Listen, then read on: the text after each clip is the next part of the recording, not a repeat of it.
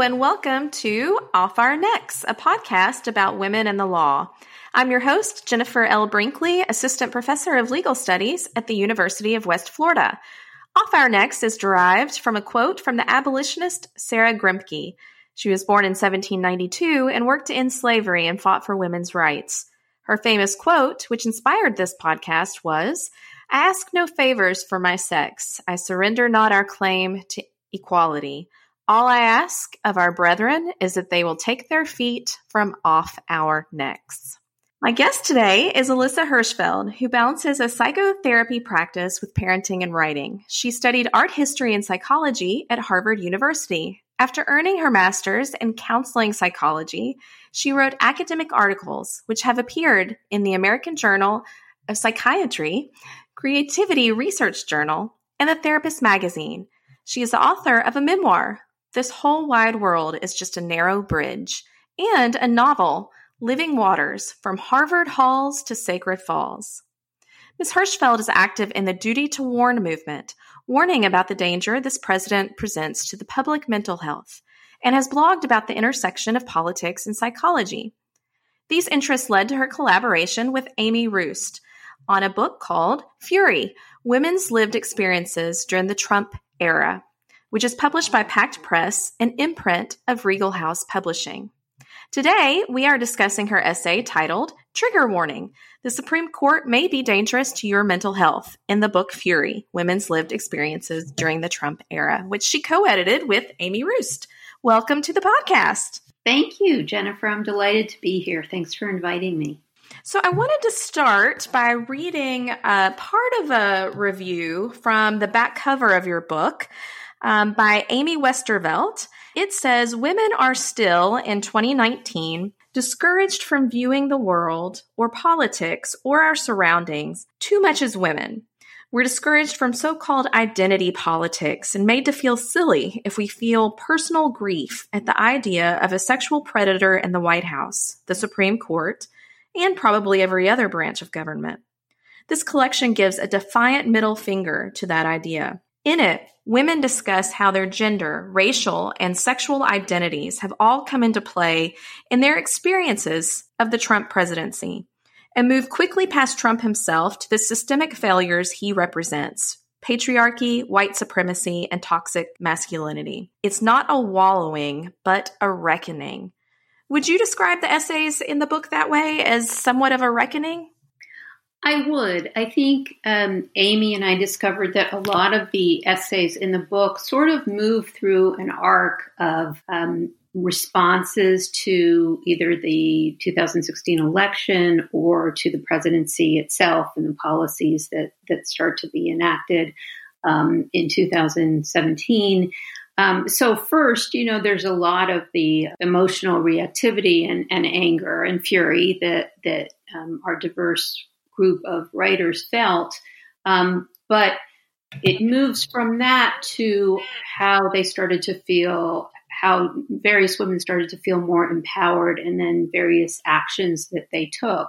And then even to a place of hope around their growing empowerment and, and speaking out and activism. So, before we get to your individual essay in the book, I, I wanted to discuss what inspired the anthology and how you and your co editor, Amy Roost, became involved with this project. Well, so um, I think that we, uh, you know, we each had a strong response to the 2016 election. We each had our own response. And then once we were introduced to each other, we realized that we had a common goal in wanting to bring this book to life.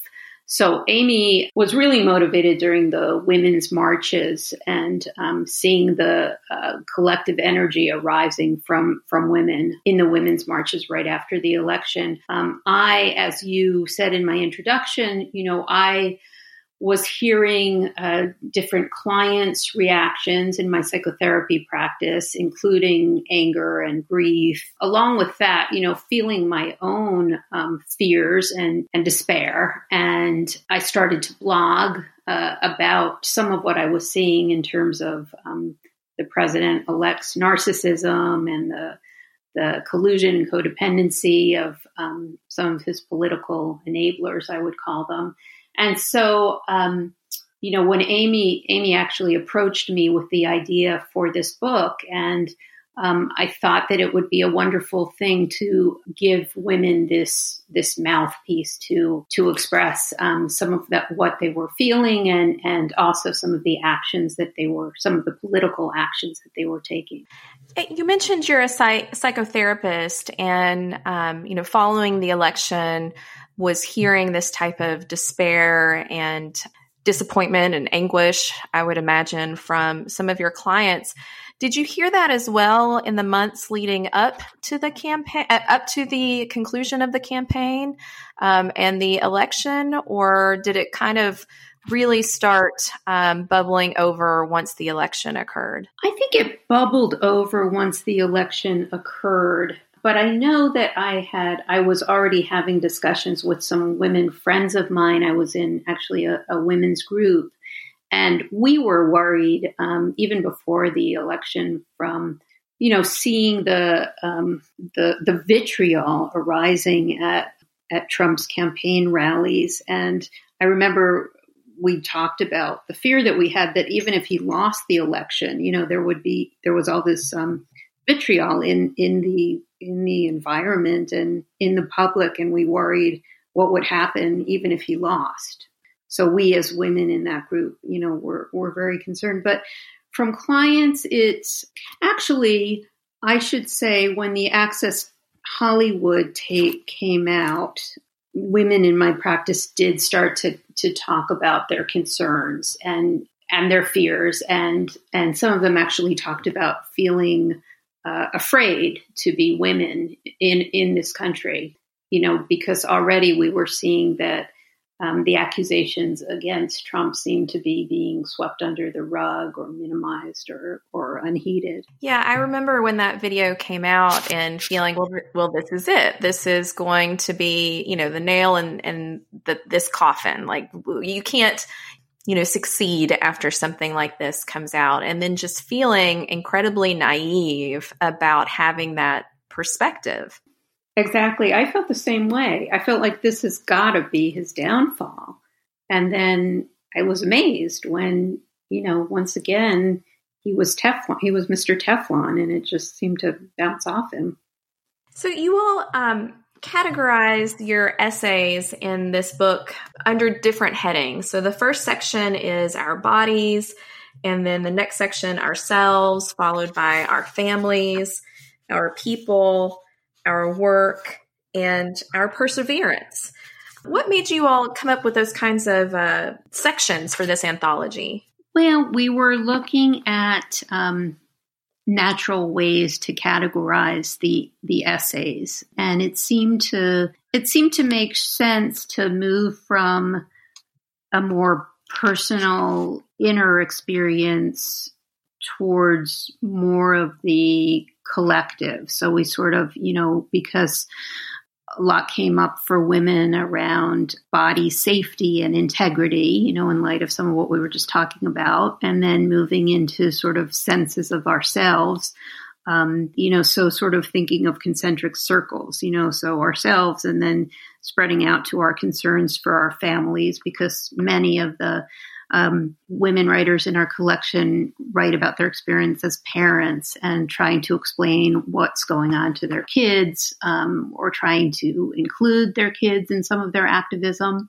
And then, you know, spreading out beyond that to the next concentric circle of our concern for the wider community, including in our work lives, you know, so whether as teachers or psychotherapists or writers, you know the the concerns we had for our clients or our colleagues or our students and then again you know following this arc of despair to more hope you know the final section has to do with with various forms of activism and and perseverance in, in one of your essays in the book, um, as I mentioned in the introduction, is titled Trigger Warning The Supreme Court May Be Dangerous to Your Mental Health.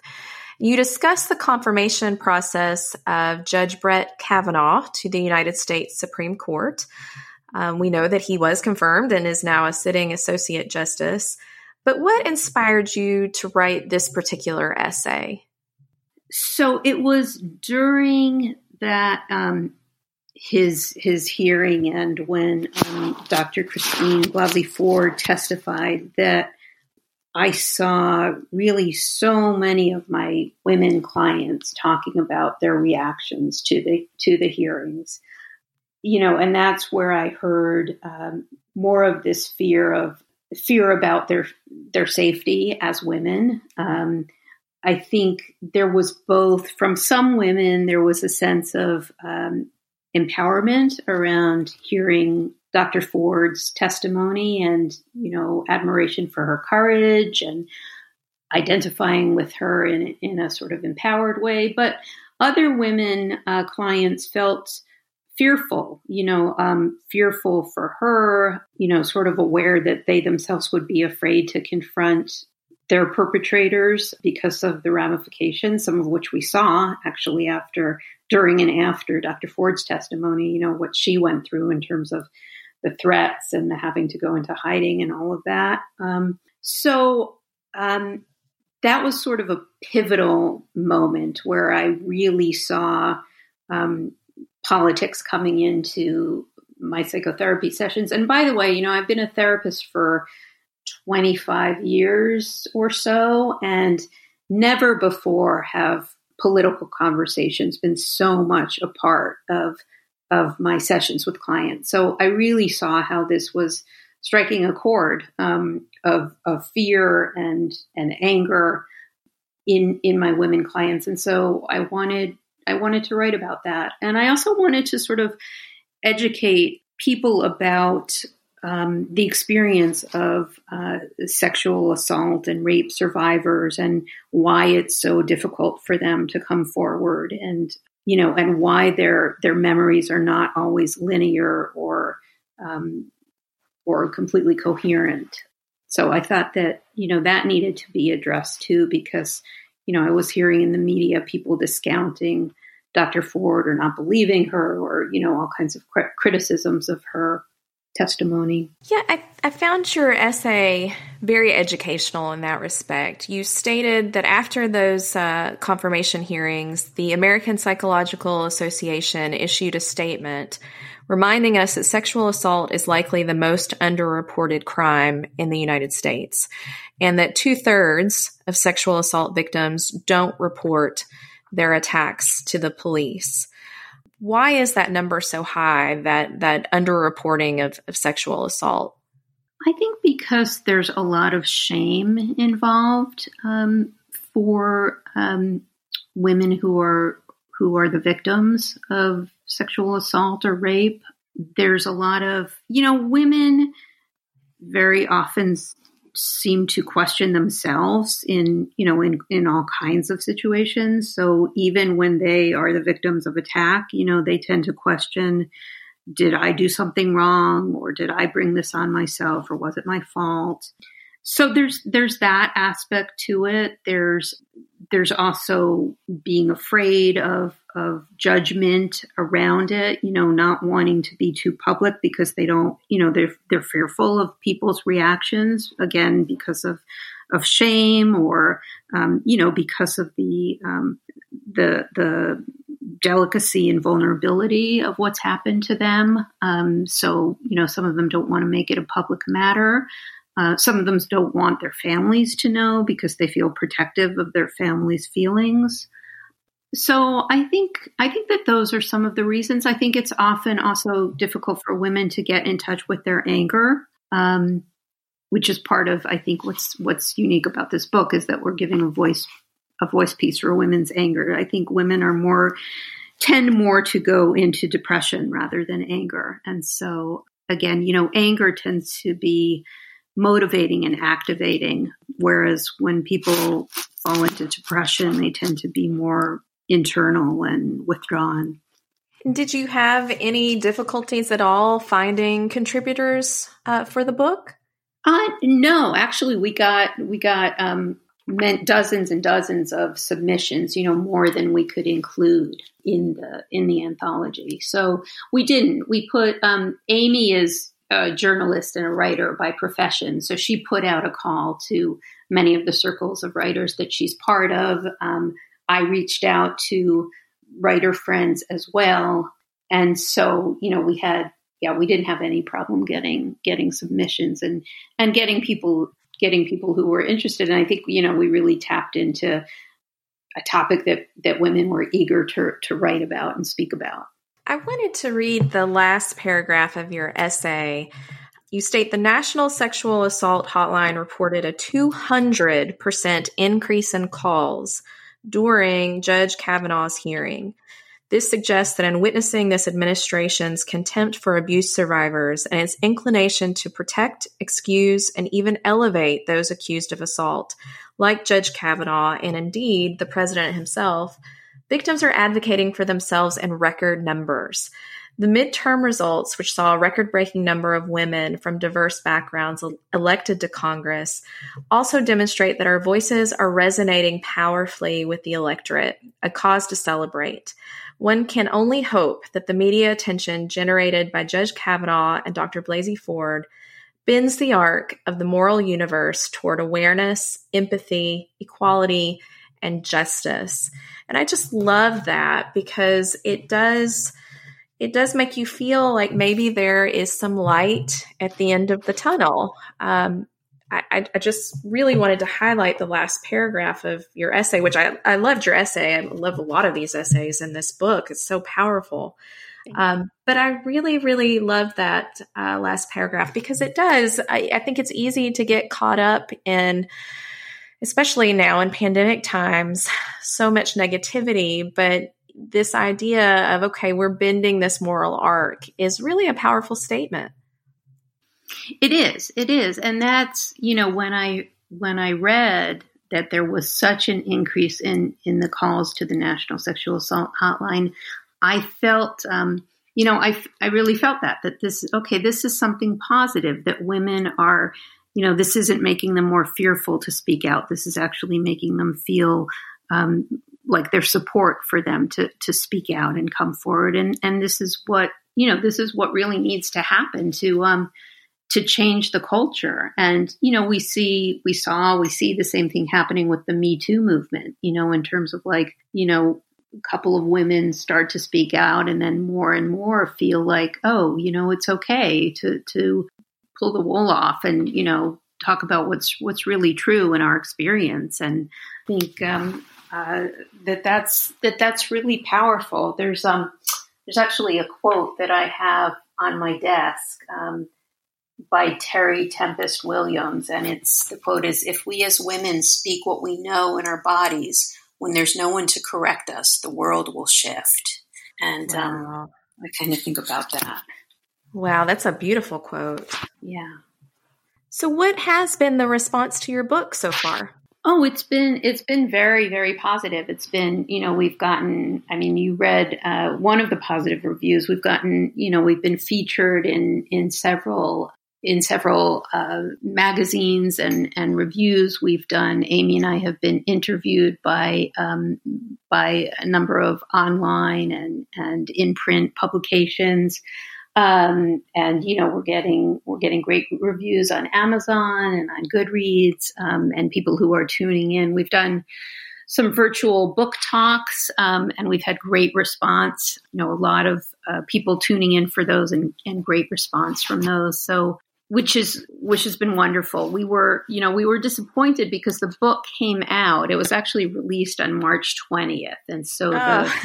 the you oh, know, no. the, yeah, we had we actually had book readings scheduled in bookstores and on college campuses across the country, and we were looking forward to those. You know, um, Amy was going to be attending most of those. I was going to be attending some. And then we had our various contributors who live in different parts of the country who were going to, you know, each going to be coming to ones in their city. So, you know, it was going to be like this great, you know, release party. And of course, that didn't get to happen. it's been, it's a horrible time for for book uh, releases and book sales in general, and for you know for our independent press, which has been so supportive, Pact Press, which is part of Regal House. It's a it's a women's run um, press, so we're you know, we've been grateful to them and, and really trying to trying to give them support. Um, so, uh, you know, among the folks that the book has reached, the their response has been um, wonderful. Yeah, I was lucky enough to be introduced to your book through one of those virtual book talks at uh, Politics and Prose, and uh, really enjoyed hearing from those that were there reading their essays and discussing this book. And I remember texting several of my girlfriends. I'm like, you have to get this book. And I ordered it that day. That's um, great. I'm really happy to hear that. what types of writing are you working on right now? I'm writing um, more um, personal, sort of a, a combination of um, what I'm going through in my personal life and how that's coinciding with um, being in social isolation during this time of the pandemic. Yeah, I basically I just uh, recently went through a divorce, so I'm sort of writing about that. How you know juggling the aftermath of a divorce in light of this pandemic experience. I, follow a lot of law professors on Twitter, and there's kind of and, and just some academic, I guess what we call hashtag academic Twitter um, as well. And a lot of individuals are expressing this notion of just having such a difficult time just with writing during this pandemic. It's it's you know some people mm-hmm. have explained it as their brains feel mushy or their um, attention is lacking. And it, are you having any issues with your writing goals, or are, are you able to to kind of maintain what you had before this all hit in March?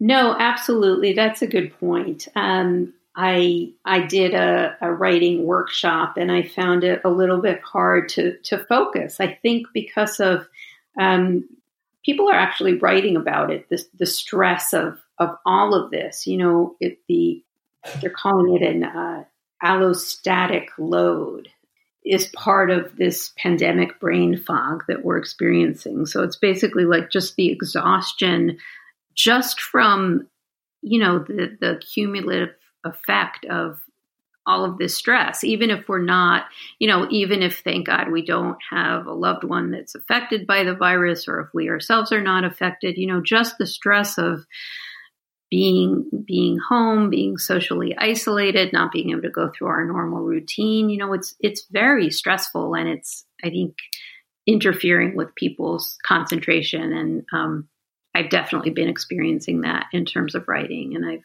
I've heard my colleagues talk about the same thing.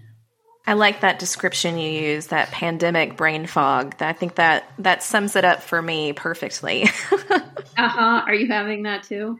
I am. I mean, it and it's amazing. I get to the end of the day and it feels like almost every day I'm like, I did not get half of what accomplished I wanted to accomplish.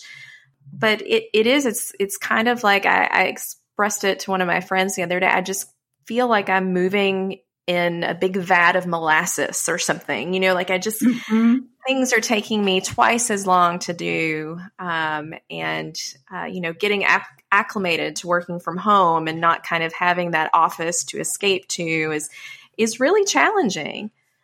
Yeah, no, I yeah, I think a lot of people are feeling that. For me, it's got to it comes, you know, if I feel emotionally strongly about something, then the writing tends to flow from there. But if I just sit down and, and try to write or, you know, try to carve out time and say, okay, I'm going to write this hour, you know, it's, I need to, it, there needs to be some emotional hook that, that pushes me forward.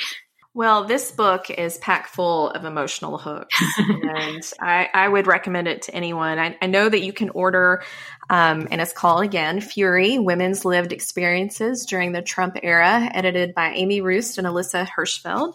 Um, I know you can order it at Regal House Publishing. Um, I would mm-hmm. also recommend contacting your independent bookstores.